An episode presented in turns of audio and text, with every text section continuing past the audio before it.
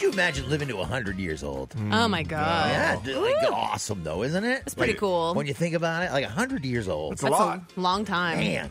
Uh, from WGME 13, John Poley of Saco is one of those guys. He turned 100 years old yesterday. Way Oh my to go, God. John. Happy birthday. And his friends at Wardwell Retirement, where he lives, threw him the kind of party that he loves low key and staying at home. Well, Nice. you're, you're 100. You don't want too much excitement. Tell you, Boo. I'm 50 and I want the same things in life. Low key, just want to stay at home. Oh yeah. He said he wanted to uh, take a trip to Europe, a virtual trip from his armchair, and so they made that happen for him. They Wow. gave him like a little, you know, tour of Europe.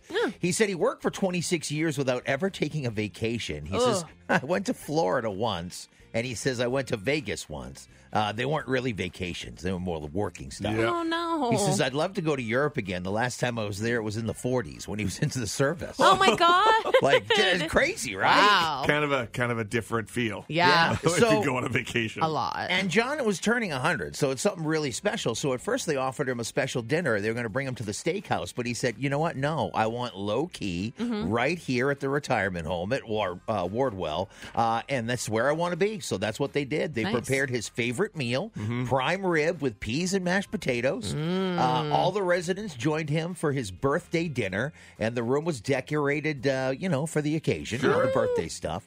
When they asked him what he wanted for dessert, he smiled and said a chocolate cake, homemade, not from the store, with vanilla frosting, made with confectionery sugar. Okay, I'll so say- guys down Yes. to it, Yeah. man. Okay, that sounds amazing. Also, no mystery. What would you No. like for your birthday? Here's an exact list of Yes. just what I want. I'm gonna- don't don't stray I'm from going to give it. Yeah. you all the ingredients. Yup. Uh, his niece, uh, Rita, actually stepped up and made his 100th birthday cake. Wow. And all of his birthday wishes, he said, uh, came true. Staff said it was just a great day to celebrate his 100th birthday. So, John Poley of Saco, happy 100th. Happy birthday, Isn't and that you're awesome? a Capricorn, which makes you really cool. So yeah. oh, there you go. Well, he lived to 100. You don't get much cooler than that.